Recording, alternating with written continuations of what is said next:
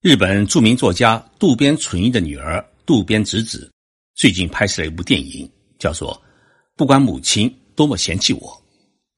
这部电影讲述了一对母子的故事。儿子从小呢被母亲遗弃，但是成年之后呢，他开始寻找母亲，最后化解了与母亲的恩怨，一直照顾到母亲去世为止。这部电影的主演是日本著名女影星吉田羊。吉田羊也是日本目前电视广告出镜率最高的一名演员，在这部电影当中，他扮演了母亲广子。我问渡边之子，整部电影的拍摄总共花费了多少钱？他说：“啊，我们很穷，省吃俭用，总共花费的制作经费呢，还不到一亿日元。那么一亿日元折合人民币的话是多少呢？是六百万元人民币。于是我就想到啊。”像吉田洋这样一位著名的演员，他在这一部电影当中到底拿了多少的演出费呢？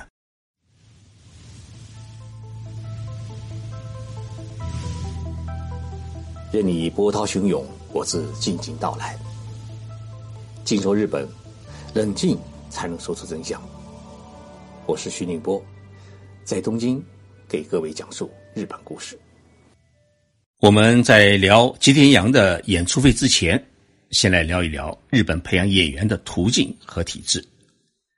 说起来，大家可能不太相信，影视业如此发达的日本，居然没有一所培养专业演员的电影学院。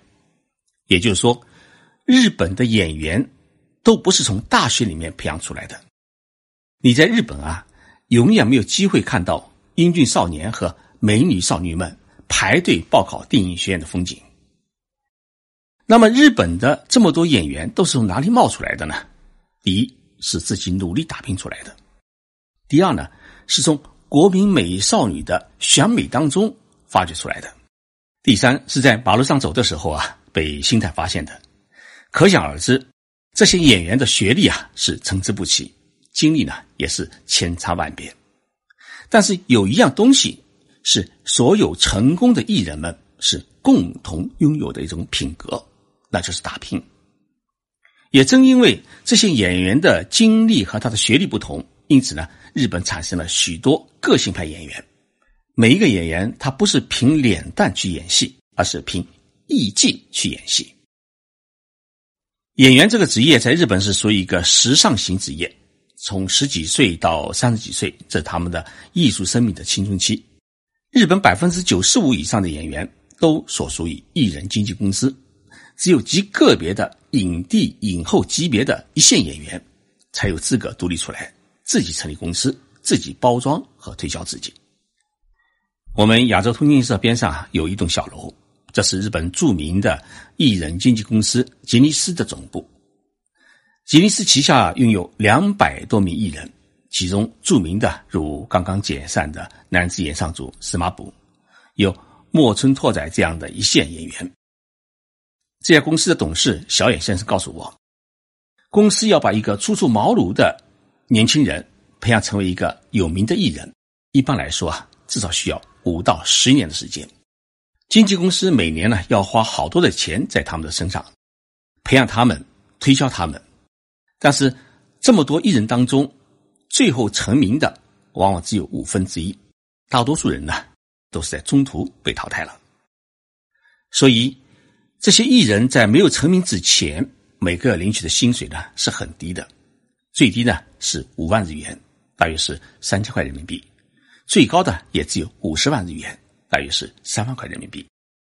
而当你成为一线著名演员之后，你公司的演出费分成基本上也就是十六开。演员拿六成，公司拿四成，因为在你成名之前，公司已经为你付出了许多，同时呢，平时呢还要为你配备助手，公司分得四成利润呢是行业的规矩。无论是电视台拍摄电视剧，还是电影公司拍摄电影，挑选演员啊，首先是与大牌的艺人经纪公司进行交涉，由经纪公司来安排演员的档期。和商谈的出演费用，除了大牌的影星之外，一般的个人经纪事务所是得不到这种演出的机会。因此呢，日本影星们即使已经红得发紫，也不会擅自的独立出来，因为独立之后呢，一方面能不能得到演出的机会令人担忧，另一方面呢，也会让演艺界对自己产生一种忘恩负义的印象。日本演艺界始终保持了一种良好的合作机制，同时也保持一种高度的自律机制。像日本著名的歌手兼影星酒井法子，就因为跟着老公吸毒，已经过去了九年，她依然遭到演艺界的排斥，无法继续登台演唱和拍摄影视剧。聊完日本的演艺界的游戏规则，我们来聊一聊刚才提到的日本影星吉田洋的故事。吉田洋从小就梦想当一名演员，高中毕业之后呢，他就加盟一个小剧团。因为剧团呢不仅没有演出补贴，还要自己交学费，因此呢，吉田洋一直是靠打零工来维持自己的生计。吉田洋不是一个长相十分漂亮的影星，但是瘦小的脸很有轮廓，是那种看过之后不会忘记的脸。吉田洋靠边打工边参加演出，终于熬到了三十岁，他的演技。才被演艺界所认可，开始接拍电影和电视剧。二零一一年，他出演了户田爱菜和松山健一主演电影《白兔堂》，还有是由宫崎葵和健雅人主演的电影《丈夫得了抑郁症》。虽然都不是主角，但是吉田洋的演技受到了观众的称赞，也因此开启了他的成名之路。在前几天举行的电影《不管母亲多么嫌弃我》的内部放映会上，我见到了吉田洋，个儿比我想象的瘦小，据说是为了维护自己的形象而坚持节食。因为电影上的形象，由于镜头的比例和视觉的关系，往往呢会比真人胖一些。吉田洋如今是日本的广告女王，二零一七年接拍的电视广告是多达十六家之多，而今年呢。他已经接拍了四部电影和电视连续剧。那么，像吉田洋这样的头牌影星，他单集电视剧的演出费用是多少呢？他的报价是一百二十万日元，也就是大约是七万块人民币。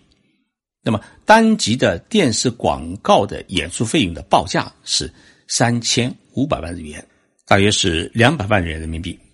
二零一七年，他的总收入是四亿七千七百万日元。折合人民币呢是两千八百万元人民币，在日本城北上千的女影星当中啊，她的年收入排名呢是在第三位。而这一次拍摄电影，不管母亲多么嫌弃我，演出费呢估计只有几十万元人民币。在日本做演员是发不了大财的。去年日本女影星当中收入最高的是林濑遥，第二位呢是有村佳纯，第三位呢是吉田洋。第四位呢是石原里美，第五位是新垣结衣。我们来看看他们的全年的收入是多少呢？林黛瑶的推算年收入是六亿五千五百万日元，折合人民币的话呢是三千八百三十万元人民币。他的百分之八十的收入呢来自于广告收入。排第二位的是有村佳纯，年收入呢是五亿七千万日元。折合人民币呢是三千三百三十三万，被认为是嘴唇最性感的影星的石原里美，年收入是四亿三千八百万日元。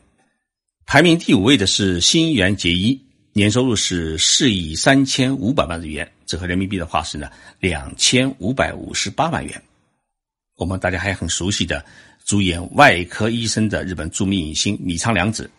他在去年的年收入是两亿九千万日元，折合人民币是一千七百零五万日元，排名第十位。我们接下来来看看男影星，在男影星当中，大导演兼名演员的北野武，他的年收入呢是排名全国第一，高达是十三亿日元，折合人民币的话呢是七千六百四十万元。但是呢，北野武的年收入当中啊。他大多数不是演出和导演的收入，而是每周主持电视节目的收入。而被称为“大笑星”的石家秋刀鱼是现在拥有众多电视节目的最卖座的艺人。去年他的一年的年收入是六亿日元，也就是三千五百二十九万元人民币，排名第九位。排名第七位的是大家比较熟悉的中居正广，他是男子演唱组司马部的台柱，也是十分走红的电视节目主持人。他在去年的收入是七亿两千五百万日元，折合人民币是四千两百三十万元。这些影星年收入这么多，但是呢，每年纳税额是多少呢？超过一亿日元的个人所得税的税额是高达百分之三十。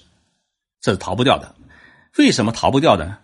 因为日本每一位成年的公民，他每一年必须向居住地的税务局申报个人收入情况，尤其是收入比较高的艺人和企业经营家，一直是税务局比较注意的目标。由于日本全国个人收入信息实现了联网，因此呢，税务局是很容易查到你的收入情况。比如说啊。电影公司支付给你一千万日元的演出费，你自己还没有申报，电影公司就已经把这笔支出报给了税务局。电影公司如果隐瞒不报的话，那么他只能做假账。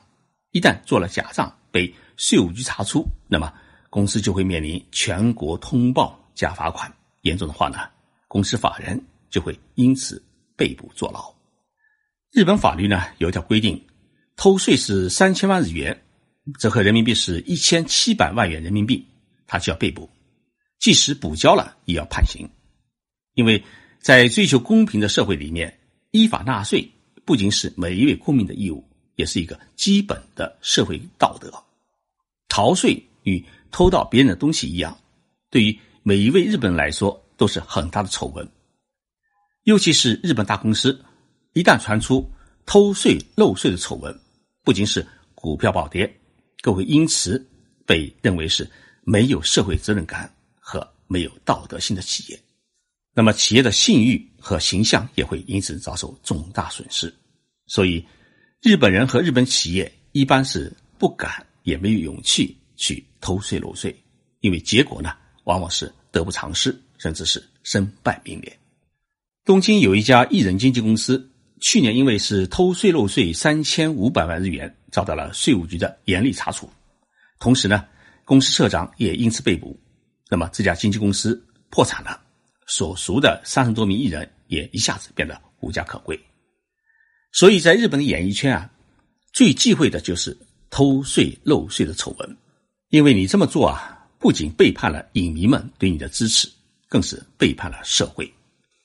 一旦被发现，电视台呢？会立即取消你的节目，电影公司啊也不会上映你的电影，广告也因此停播。那么广告商马上会派出律师找上门来，不是给你安慰费，而是向你索赔企业形象的损失费。同时，你自己还得举行公开的记者会，流眼泪、流鼻涕，向全国人民保证自己是痛改前非，一定好好做人，争取早日得到社会的原谅，重返影坛。所以呢，做一位品行端正、具有爱心和社会责任感的艺人啊，他才会有更多的演出的机会，才会有自己的艺术的生命。也正因为如此，日本的艺人们都十分的低调、谦虚和待人恭敬。粉丝们提出合影、签名等要求啊，一般都会答应，满足粉丝们的愿望。尤其是不少一线的歌手，在举行完个人演唱会之后啊。他会从第一时间从舞台呢赶到出口处，与观众们是一一握手，真的有一种把观众当上帝的感觉。也正因为如此，日本许多的艺人，即使到了七十岁、八十岁啊，人气依然十足。日本演艺圈的生态故事讲完了，谢谢大家收听。准备来日本留学或者孩子在日本留学的听众朋友，如果你想了解日本的生活、工作的情况的话呢？请关注我在喜马拉雅 FM 徐静波频道上推出的一个特别的音频系列节目，叫做《徐静波锦囊立足日本第一季》。这节目啊，总共有十三集，用一个个事例给你解答留学日本和在日本生活的种种问题。欢迎大家收听。